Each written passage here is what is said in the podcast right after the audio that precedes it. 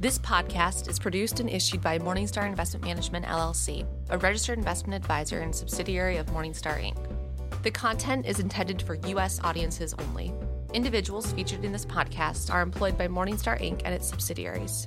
This includes, but is not limited to, Morningstar Investment Management LLC and Morningstar Research Services LLC. Morningstar Investment Management and Morningstar Research Services are registered with and governed by the U.S. Securities and Exchange Commission. Stay tuned for additional important disclosure information at the end of this episode. A chart of oil prices in the past year looks a lot like a roller coaster, and the stock prices of oil companies tend to follow that roller coaster higher or lower. But today we will discuss an energy investment that's different in many ways to the oil companies that you may know from their corresponding gas stations like ExxonMobil and Chevron. Today we're talking about energy infrastructure and MLPs, or Master Limited Partnerships. My guests today use them in their portfolios in ways I think you might find interesting. Joining me today are George Metrou, who is a portfolio manager for the Dividend Select Equity Strategy here in the US. He runs a mostly U.S. equity portfolio made up of individual stocks that seek growth and income from dividends. George, welcome. Thank you. And Dan McNeela, who is co head of our target risk strategies in the U.S. He runs multi asset class portfolios, investing in asset classes across uh, global stocks and bonds. Dan, thank you for being here. Good morning, Drew. Both of you have invested in MLPs. And would one of you start by explaining what an MLP is and sort of what we mean by energy infrastructure? Sure. So, an MLP, uh, as you mentioned, is master limited partnership. And as uh, the name implies, it's a partnership. And so, rather than buying a share in a company, investors purchase an interest in the partnership. And those interests are, are typically called units. So you're buying a unit in, in, the partnership. And what really makes the partnership structure, the MLP structure, unique is some of the tax advantages that come along uh, with, with the partnership, whereby the gains and losses of the company are passed through to the individual partners rather than maintained at the, the corporate level. And so that makes them a little bit different than C Corps. Um, but you bring up an interesting point about saying MLP and midstream energy infrastructure. Um, there's a little bit of a shorthand. Sorry, sorry, before you go on, let me just stop you there. I, I want to go back. The, the, the share or the, uh, the the units are then sold on a market, or how do, how do you invest? Publicly in traded, publicly uh, just traded. like people would be familiar with stocks that they buy on an exchange, purchasing a share. In this case, you're purchasing a unit. And a you mentioned a C corp. What's what is that, and how is it different from an MLP? So traditionally, when people are buying stocks on the market, right, they're buying shares in a C corp. So it's a tax structure that companies use when they go public. Gotcha, gotcha. So in the market today and historically, I think many people have looked at MLPs as a quick shorthand reference to discuss midstream energy infrastructure, but it's a little bit of a, a mislabeling, a misnomer. Um, many energy infrastructure companies are MLPs, but there are many that are also C corps, and so we think about the world more in the terms of energy infrastructure, and then look a layer deeper into the tax structure. It may be an MLP, um, and taxed as a partnership it may be a C corp and taxed like a normal corporation if you were buying in a different sector. Um, it could also be a partnership that has elected to be taxed as a C corp, so it gets a little bit nuanced and complicated. And those partnerships would issue a 1099. So you do need to look into um, some of the regulatory filings to figure out how they're taxed. There's a variety of different ways. But I think for our purposes, thinking about the, the universe, it's thinking about midstream energy infrastructure as the asset class. Yeah, and I think uh, just to add on to that point, uh, it might be helpful for investors to think about MLPs in some of the same ways you would think about investing in a REIT, a real estate investment trust, because both are similarly uh, tax advantaged in that the entity itself doesn't pay tax at the corporate level. They pass through the income, and then the income is taxed at the individual shareholder level. And so there's that uh, benefit from the not having to have the dual taxation where you would pay taxes on profits at the corporation level and then pay them again. Once you get your dividend you get to pass through that income and only pay taxes once. So they are both tax advantaged vehicles. And when we say infrastructure we mean pipes or what what, what exactly is the infrastructure? So midstream energy infrastructure actually encompasses a wide variety of assets uh, you're right that mostly the kind of the big ones people think about are those big pipelines, the long haul pipelines that are transporting a variety of hydrocarbons, whether it's natural gas or crude oil or NGLs from a source of supply to a demand center, maybe even thousands of miles away. But these firms, the midstream energy infrastructure companies, even though those are kind of the crown jewel assets, they own a variety of others. It could be uh, gathering pipelines out in the field attached to the wellheads. It could be processing facilities that are doing some kind of the initial, if you think about like cleaning or processing of the hydrocarbons before they're injected into the long haul pipe. Um, they could even be further downstream. They could be uh, fractionation facilities or export facilities. What's a fractionation facility? so, a fractionation facility is a facility that takes NGLs, which are the natural gas liquids. Um, they're usually transported, you can think about it in a combined kind of a raw mix called Y grade in the industry. And a fractionation facility breaks those NGLs apart into their pure products. So, NGLs um, are broken down into ethane and propane butane, chemicals like that.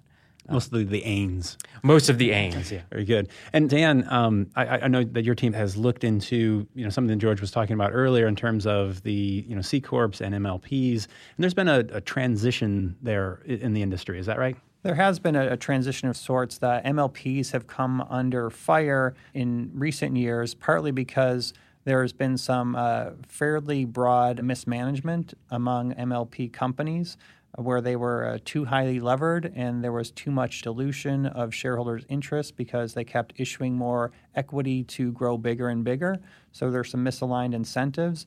And when the oil prices corrected in 2014 and 2015, a lot of those bad practices came home to roost, and there was uh, significant financial distress among MLPs that were the most aggressive. Uh, players in that sort of uh, over leverage and over financial engineering.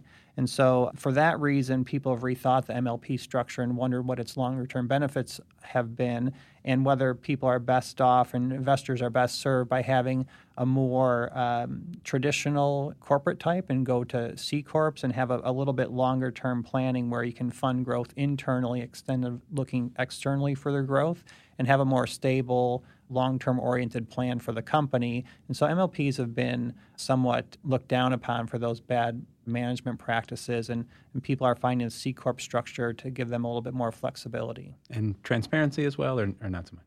Well, the MLPs can be lacking in transparency because, as George was explaining early on, these entities are limited partnerships. And when you have a limited partnership, you typically have a general partner that's making a lot of the business decisions. And there are a lot of transactions that are passed between the general partner and the limited partner. And so it, it makes it difficult to get a full, clear view on where the cash flows are headed and who's making what decisions and why they're making them and what conflict of interest there might be.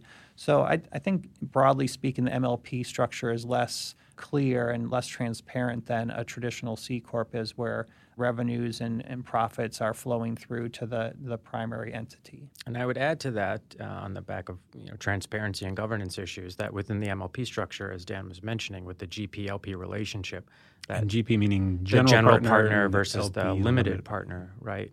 That the general partner does not have a fiduciary responsibility to the limited partners, and so that sets up some of these conflicts that Dan was mentioning and was one of the reasons that the MLP structure has come under a, a bit of uh, pressure, as he said.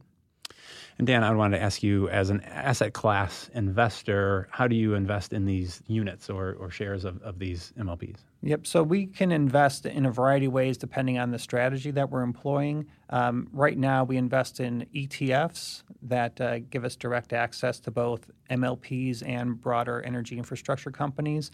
And we can invest in the same types of opportunities through uh, open end mutual fund as well.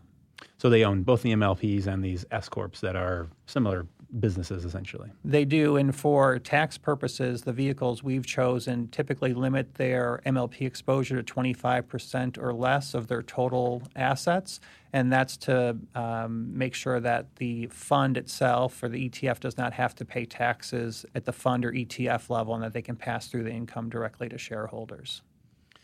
I want to talk with both of you about how you use these in your portfolios. But first, as you know, uh, Morningstar Investment Management has one set of seven investment principles that is shared across our investment strategies.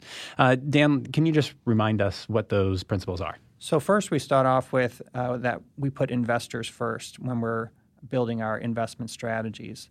Then, we're independent minded. We don't like to follow the crowd. We're valuation oriented in everything we do and we're driven by the fundamentals, typically looking at the underlying cash flows of the investments, be it stocks or bonds, and see how those are likely to pay off for us from a total return perspective. And then we're long term. If we're going to be valuation and fundamentally driven and take a differentiated view, we need to be long term oriented enough to allow those differences from the general market opinion to uh, play out and come around our way of thinking. And then with the last two, we are low cost. We know that costs are important to investors' total return. And lastly, we build portfolios holistically, which means that the assets we own aren't individual investments or kind of an all star team, that the assets whether it's securities or different types of funds and ETFs, they need to fit together in a portfolio context and offer different types of returns in different market environments. I really like that all-star analogy. I'm going to have to to steal that. That's uh, that's a good one because, like you say, I mean, like if you see an all-star game, right, the, the players don't necessarily play well together, even though they, they probably are the most you know talented ones on the field, but they haven't sort of gelled the way that a team has, and and, and sort of make use of, of those those synergies. That's right. We're not building a team of all home run hitters and then have to put one of them on the pitching mound late in the game and expect that they're going to be able to throw strikes and get people out. So each investment we have has a specific role in the portfolio. And can you both talk briefly about how you use those principles when you're building a portfolio? George, maybe we'll start with you. Sure. Yeah, we do employ a number of the principles Dan was mentioning there, and I would emphasize a few of them um, that we use within our select equity portfolios. And first is to think long term. And so we don't think about buying stocks or trading stocks. We think about making investments in businesses for the long term. We're also highly valuation driven. Uh, we want to invest in businesses where their equity is trading at a significant discount to what we believe it's worth or its intrinsic value. And we're certainly fundamentally driven. So we like to understand the long term drivers of the business. We're not just concerned about the upcoming quarter or what the stock's going to do in the short run, uh, but rather focused on its competitive positioning, the economic moat of the business, and the durability and sustainability of the cash flows and the returns on invested capital. So that, that's how we think about building portfolios from the bottom up and employing some of those principles Dan was talking about.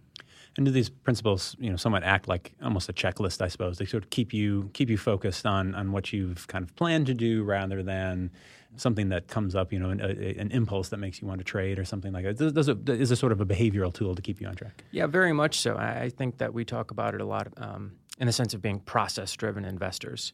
That doesn't mean that you have a specific checkbox that everything has to fit and that it's a quantitative process by any means. But you do have much like a pilot's checklist, things that you want to make sure are, you know, switched on and going the right direction before we're going to make an investment.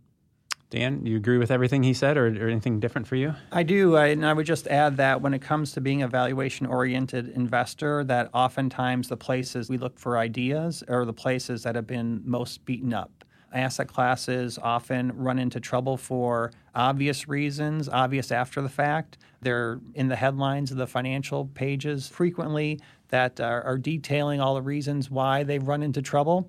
And typically, prices have fallen dramatically. And so, a, a, steep fall in price at the asset class level is a signal to us that maybe we should take a look at it to see if investors are being short term oriented and if the problems that the asset class is facing are more cyclical in nature or they may resolve themselves. Or maybe it's true that while the extent of the problems are fully well known and out there, but the price has just been uh, too far driven down, and therefore we can find a valuation oriented opportunity that make the asset worth purchasing.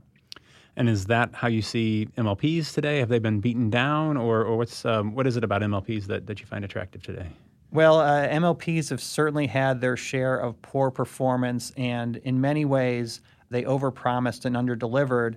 And this was during a time when, if you go back to 2013, 2014, when oil prices were rebounding and oil prices had been more than $100 per barrel. MLPs were growing fast. There was a lot of enthusiasm about the U.S. infrastructure business because U.S. production of oil and gas was growing strongly. And basically, the pitch from energy infrastructure companies more broadly was that we can deliver a high yield, we can grow that yield at very attractive levels, and we're going to be uncorrelated to underlying oil prices. And when and can you just explain that? What exactly you mean by uncorrelated to underlying right. oil prices? So, as uh, I think we mentioned in the outset, typically with energy companies, they are very sensitive to changes in oil prices. So, a company that produces oil and takes the oil that they produce and bring it to market, when oil prices are high, their revenues are going to be high. When oil prices are low, their revenue is going to be low, and therefore their profitability would be low. So, those companies tend to be very sensitive to oil price changes. because of the uh, toll booth operator like uh, dynamic with long term assets such as pipelines, the industry made the pitch that uh, commodity prices are not so relevant to this asset class because oftentimes there's long term contracts in place that have set fees and perhaps price escalators at an annual basis, and that they can have the same kind of uh, consistent positive cash flow that funds these long term assets, and everything is going to be great.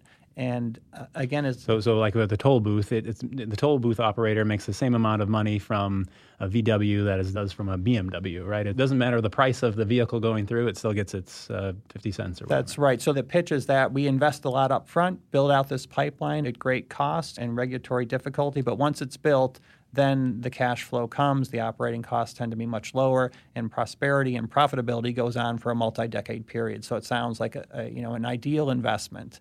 The problem is is that uh, those promises were too good to be true. They had high yields, but when times got tough, and it really centered around a decision in late 2014 when OPEC and Saudi Arabia in particular noted the strong increase in production of oil and gas in the U.S., and they wanted to take on the U.S. frackers full on and fight for market share and they were going to fight for market share by allowing prices to fall and lower their acceptable price per barrel of oil and put pressure on these often independent oil and gas companies in the U.S.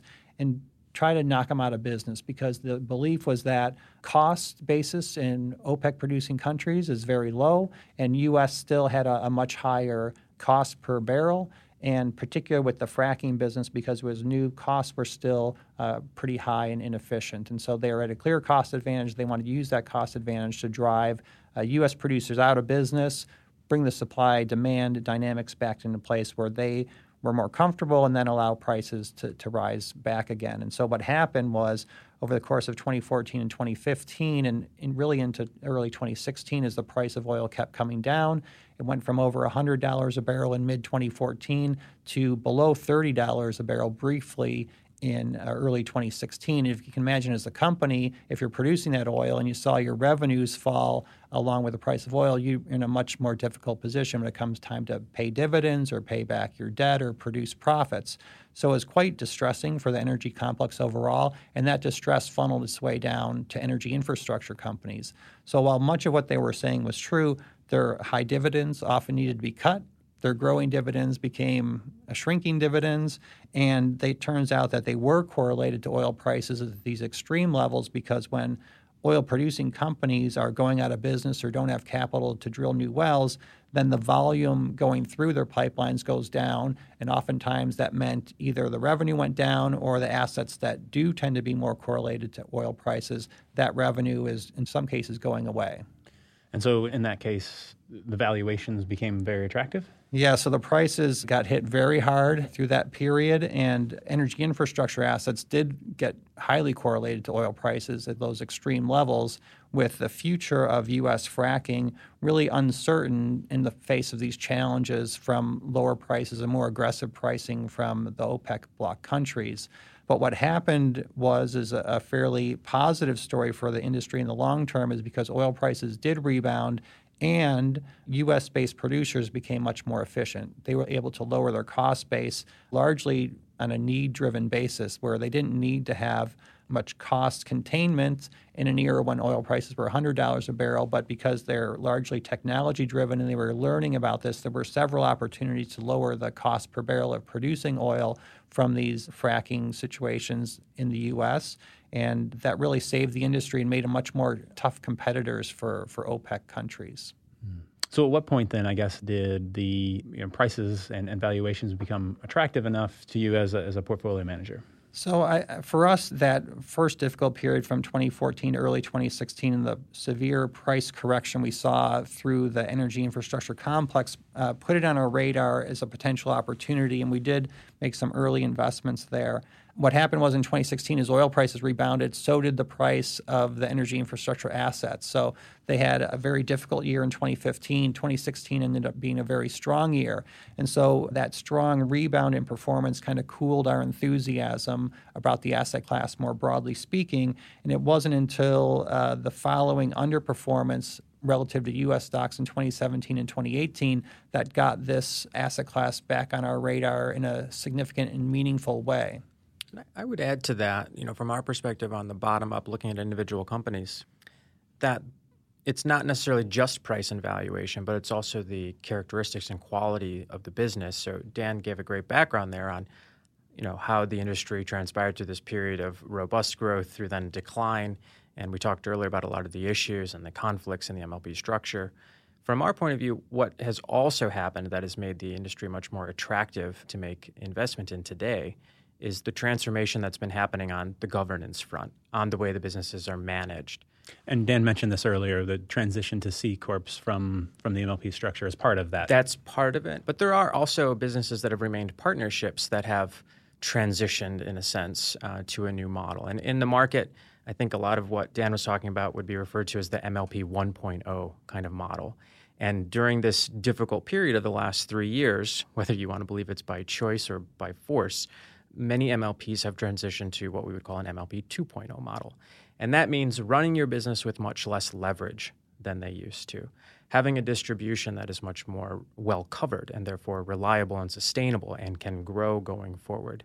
Removing some of those conflicts of interest by consolidating the GP, general partner, and LPs to really get true alignment of their interests removing IDRs, the incentive distribution rights, that were a bit of a problem in creating some of those conflicts.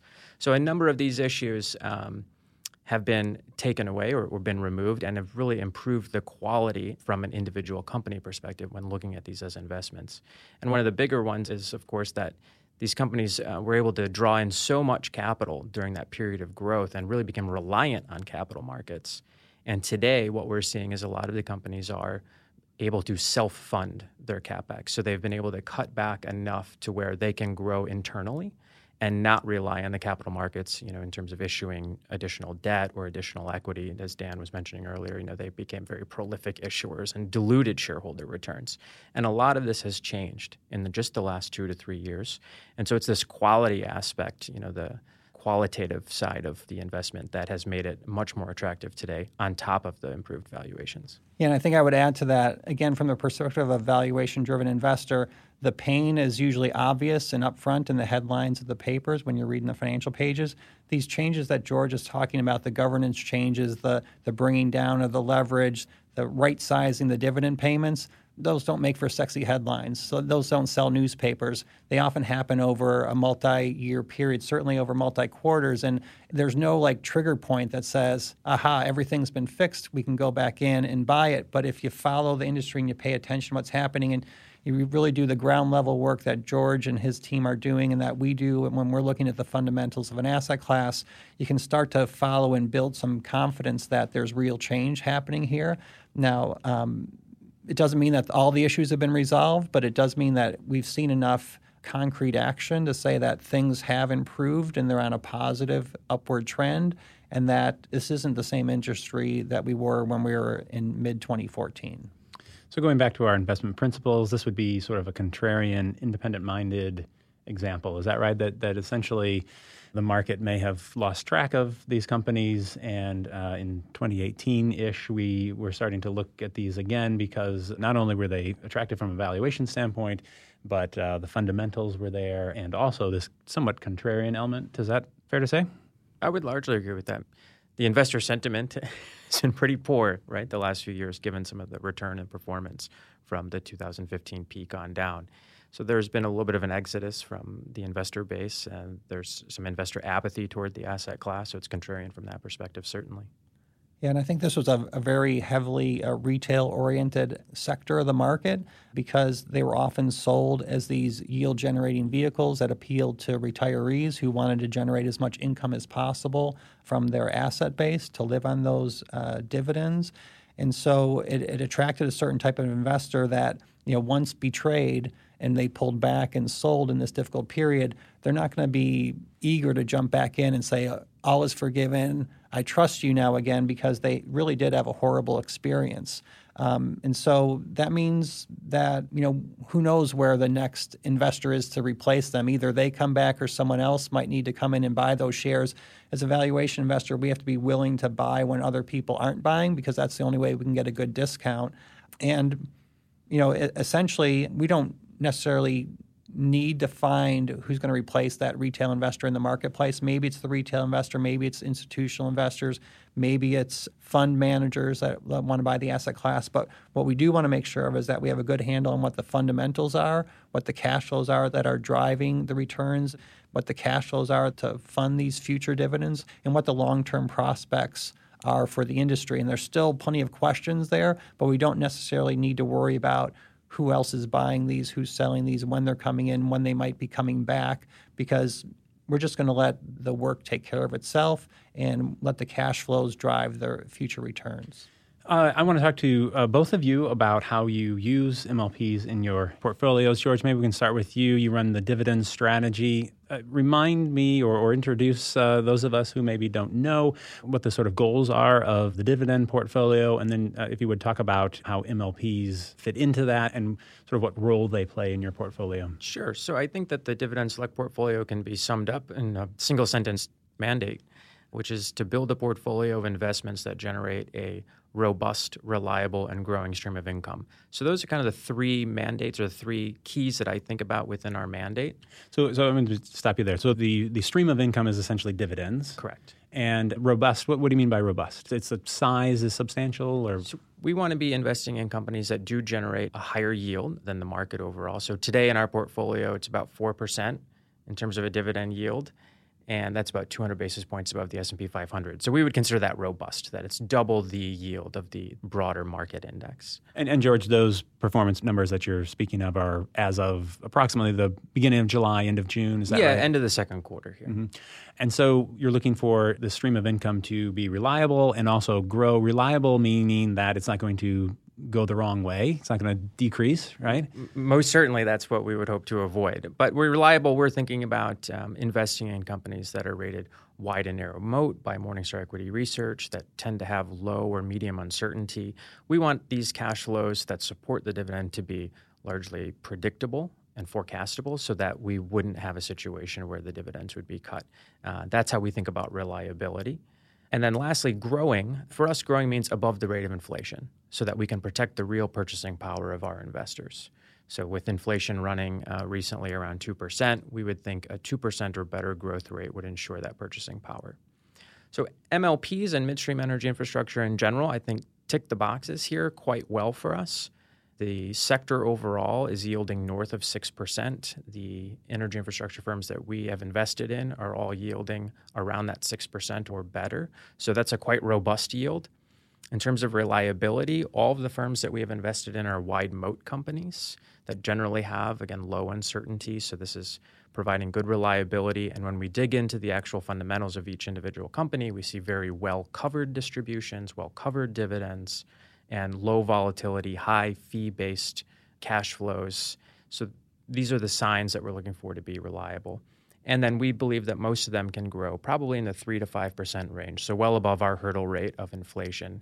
So energy infrastructure in general fits very well actually in the dividend portfolio in terms of meeting that robust, reliable, growing mandate. So George, that, that's as of today basically and, and, and you know this may all change. This is all subject to change. So, so correct. I, as of now, these are your views, but uh, certainly it's all yeah. And I would think it's, it's actually kind of an important point to bring up, as a matter of fact, where when you think about traditional income investor stomping grounds or dividend stomping grounds, you think of utilities, you think of REITs, and also midstream energy infrastructure. And when we look at that opportunity set today, energy infrastructure seems a much better place for incremental investment relative to REITs that are trading at 20 times earnings today, have a yield on average, you know, three and a half to three percent, so quite low yielding. Utilities much the same way. On average, the sector is yielding around 3% and trading at 20 times earnings. So these are valuations that we feel are, are fairly high, yields that are fairly low, whereas we really see the opposite in the energy infrastructure space with those, again, robust yields, 6% plus, and valuations down around 9, 10, 11 times cash flow. So there's a pretty big separation in the market in terms of valuation, a pretty big gap there. And that's why we have favored the energy infrastructure space over REITs and utilities. All subject to change as markets move forward, but uh, today that's how we see things shaking out. And Dan, uh, how have you used MLPs and, and, energy infrastructure in your portfolios? Yeah, so before I answer that question, I just to add on to George's answer, I think it's interesting For my team, when we're managing target risk assets, we do not have a bias towards dividend paying companies. We're willing to consider those assets as long as all other types of uh, global stocks and bonds that we might be putting in our portfolios. And so it's interesting to me that George, from his perspective, is finding this idea attractive at the same time as we are from our perspective because we do have a global perspective and we don't have a bias towards dividend payers or value oriented stocks or growth stocks on a long term basis. But we have you know, identified some real change and some real opportunity in this one asset class. And so we built an allocation to energy infrastructure asset class as part of our U.S. portfolio broadly speaking, we think U.S. equities are unattractive. Uh, George mentioned some of the uh, high valuations in REITs and utilities. We would extend that to many of the growth oriented sectors like technology in particular, and maybe consumer discretionary stocks also look expensive to us. So we've been hard pressed to find opportunities that allow us to earn a fair return within the broader basket of U.S. equities. And it's one of the reasons why, on a relative basis, these energy infrastructure assets look pretty compelling to us. And they do tend to uh, add some diversification benefit to our portfolios as well. They tend to react differently than many different sectors of the markets do to different changes. And so we think they're a really good complementary piece to our broad mix of equity and bond portfolios. And so would, would they take the place of a uh, like a fixed income, like a, maybe a high yield, or, or, where, where would they fit in the portfolio in terms of if you're putting this in, what are you taking out? We think of them as, as stocks. Uh, as George defined them early on, there's some nuances that make them a little bit different from the typical equities that people are investing in, but from a volatility perspective, from a, a drawdown or a potential loss perspective, these are not safe bonds that you want to be investing in. And I think, again, for people who are just yield chasers as investors, it's one of the reasons why they've run into trouble owning these because they focused on the yield and not focused on the potential outcomes that they might have over a full market cycle where this type of asset class could be up or down 30% in a given year. That's something that you need to account for when you're building a portfolio. So you'd expect the returns of MLPs to essentially follow equity prices, largely be correlated to equity prices. But uh, what about interest rates? Is that uh, a concern as well? You know, we've looked into that and we found that energy infrastructure assets are not very highly correlated with changes in yields. That has been more true with REITs have been more sensitive and whether it's the investor base or whether it's just more common comparison point for REITs, I don't know why, but our research suggests that energy infrastructure assets have not been all that correlated to changes in, in long term interest rates in the U.S.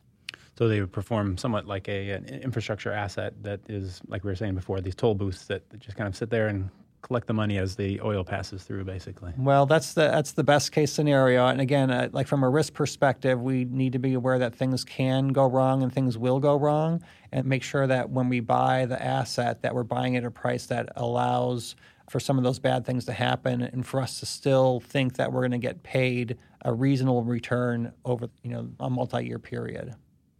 And, uh, is that the, the, the, key risk, or, or what are what are some of the major risks that uh, you're looking out for MLPs? Well, there's a number of them. I would say, you know, perhaps the number one risk that I would have is largely bundled under the title of uh, regulatory risk. There is a, you know, a strong movement against the production of fossil fuels for its correlation to global warming and the potentially disastrous implications that could come from there. And so, on one side of the spectrum, there are people who do not want another single barrel of oil produced and uh, want this to drive at you know really any cost a move to uh, renewable fuels. We're talking about production of natural gas and oil here, and that does you know have some negative implications for for the environment. And so, from a regulatory perspective, and it strays into the political realm about how much additional tax should be placed onto these types of companies and what your time frame is for investing in these asset classes because they're built to be long-term assets, multi-decade periods, and perhaps you know we're on the precipice of this turn towards much more renewable energy and you know bad things could happen to those who are kind of stuck in the old world of uh, the oil and gas space. And uh, George, are the risks different at the stock level? No, I think quite similar actually. Um, regulatory issues would be kind of first and foremost. As they impact production. But production overall is going to be an issue. You used the analogy earlier of you know it doesn't matter if it's a BMW or a Volkswagen flowing through, and you know, to extend that out. Uh, if the highways are empty, or in our case, the pipelines are empty, that's going to be a, going to be a problem. So maintaining U.S. production, which has been growing in recent years and is expected to continue to grow, is going to be a driver for these companies. I would also mention environmental issues. A pipeline leak or, or any kind of issue on that front could be particularly devastating to an individual company if there was an issue on that front. And then lastly is um, kind of the potential for overbuild, really. So there has been a big period of growth in the industry. We talked earlier about this transition to MLP 2.0, and part of that comes with capital discipline, and the company's becoming much more disciplined on what they're willing to fund. And they need to maintain that discipline going forward. That's certainly something that we would be looking for. There's always going to be a bit of a leapfrog back and forth between production ramping and then more pipelines being put in place, and then there being overcapacity, and then production ramping even further. And it'll go back and forth. We just want to make sure we're not in a position where the companies are grossly overbuilding capacity that would damage long term returns. So, those, those are the issues that we're looking at. Yeah, and I think getting a handle on uh, just what the future is for oil production in the U.S. is going to go a long way to telling you know how successful these companies are in the long term. There truly has been a sea change in the level of production of oil and gas in this country over the past 10 to 15 years and it's really remarkable. This has been you know the strongest growth phase that we've been in. Um, for oil production in particular oil production in the us has more than doubled since 2008 so that's quite a bit of change in the past 10 year period. And previous to that point we had been on a declining trajectory of oil production in the us and with the uh, developments of, of fracking, hydraulic uh, fracturing, and uh, horizontal drilling that's really allowed us to access resources that were known to be in the ground but economically unproductive assets because they couldn't be brought up at a reasonable price all that changed, you know, a little bit over 10 years ago. And so now we're faced with looking forward at what the next 10 or 20 years might be as we're trying to evaluate these long term prospects and how uh, stable that increase will be going forward, whether we can build on to the increases we've seen in the past 10 years into the next several years. And as George talked about, the investments that these companies are making, most of them are made on the basis that they think there's going to be years and years and years of revenue to support the investments that they're making today. And you know, we just don't know. The future is uncertain. You know, people talk about renewable power, and we've been talking about that for many decades now, and it's still just a small fraction of the total power that's produced and used by U.S. consumers every day. So, how soon that takes up a more significant share of not only electricity but ground-based transportation, you know, remains to be seen. History would suggest that these transitions do take a very long time to evolve completely and to show significant share shift. Um, and so that's going to be interesting to watch going forward. And what has uh, performance been like lately? I, I, suppose both through the you know fourth quarter slump and then the the rebound in, in 2019. Yeah, I'll start. Um, so oil prices were on a tear for much of 2018, but then in the third quarter, um, oil prices peaked, and we saw a drop of about 40% in oil prices in the the later parts of the year. And so again, for all energy-related companies, that was extremely painful period. Um, the S&P 500 was down on around 20% in the fourth quarter of 2018, and so that didn't help the environment for stocks broadly. Energy stocks lost significant ground, and energy infrastructure lost in line with everybody else. The S&P was down a lot, energy infrastructure assets were down a lot, and when the tide turned in the beginning of 2019, oil prices came back fairly strongly. Energy infrastructure assets performed very well and stocks did really well too. So there's been a little bit of a you know risk on, risk off in the past few quarters. But if you look a little bit more closely at the data, oil prices have not been on a consistent upward trajectory during the course of 2019. They've had a recent, fairly significant correction in oil prices, and during that period, energy infrastructure assets held up really well, largely treading water in a period when energy prices, oil prices, were down double digits. So I think that was an encouraging sign to us that investors just aren't buying and selling these based on what happens the daily changes in oil prices, that they're looking at the quarterly returns that the individual companies are generating. They're hearing about dividend increase instead of dividend cuts. They're hearing about more sustainable growth patterns. And I think slowly but surely they're they're building their confidence back that they can be more sustainable, profitable companies and not be wrapped up with the larger energy complex. Yeah, and I would add on the individual level, there's so many idiosyncratic drivers, and they do seem to be being teased out in the market slowly but surely. Uh, companies that have higher quality contract structures or more stable, lower volatility businesses seem to have performed slightly better than the higher volatility peers. Some of the C corps maybe have outperformed slightly versus their MLP uh, peers, or at least have gotten a little bit of a valuation advantage, uh, given they're open to a broader investor base and don't have some of these issues, uh, governance, et cetera, that we were talking about earlier um, but also the growth drivers. So, certain businesses that have a better exposure to export facilities or export infrastructure or are growing in that direction. You know, Dan mentioned the huge amount of, of crude production growth that we've had in the U.S. A lot of this is going to end up potentially being exported. So, companies that are positioned for that, uh, positioned for NGL export, are starting to see slightly better performance uh, than some of the peers that don't have those opportunities available to them and just in general, companies that have the ability to continue to grow. So they have an opportunity set within their capex budgets and backlogs to continue to find incrementally attractive projects. Those companies tend to outperform just a little bit better than those who don't, or maybe don't have the opportunity set available. And uh, are valuations compelling then? After you know, sort of at this point, midway through 2019, we've seen stock markets you know return to their their all time highs. So how do MLPs and, and energy yeah. infrastructure companies look uh, look today? I mentioned the relative uh, differences between energy infrastructure, REITs, and uh, utilities earlier, but I would also mention, as we talked about at the very beginning, you know, we're focused on companies that are trading at a discount to their intrinsic value. And so when we look at this space from a perspective of the Morningstar Equity Research fair values, uh, the average energy infrastructure company is trading at a greater than 10% discount to what uh, Morningstar Equity Research uh, believes that they're fundamentally valued at or fundamentally worth. And that's in stark contrast to many other sectors in the market. Again, REITs trading well north of what we think they're intrinsically uh, valued at. Um, utilities trading at about a 10 to 15% premium. So there's a pretty big valuation gap, and energy infrastructure on an absolute basis looks attractive, not to mention the relative and I think the the risk for investors is to look at year to date returns and see the strong positive returns and think, up oh, there is a missed opportunity. You know, with stocks, with many of these stocks up 20% or more, you know, you can say, how can I be a, a valuation driven buyer if I'm buying after a 20% increase? And you know, I would just remind people that uh, the starting point in January 1st was a low point for the market, and that uh, stocks had given up ground for months before that. And if you just go back to a one-year time frame, that energy infrastructure stocks aren't very different from where they were a year ago.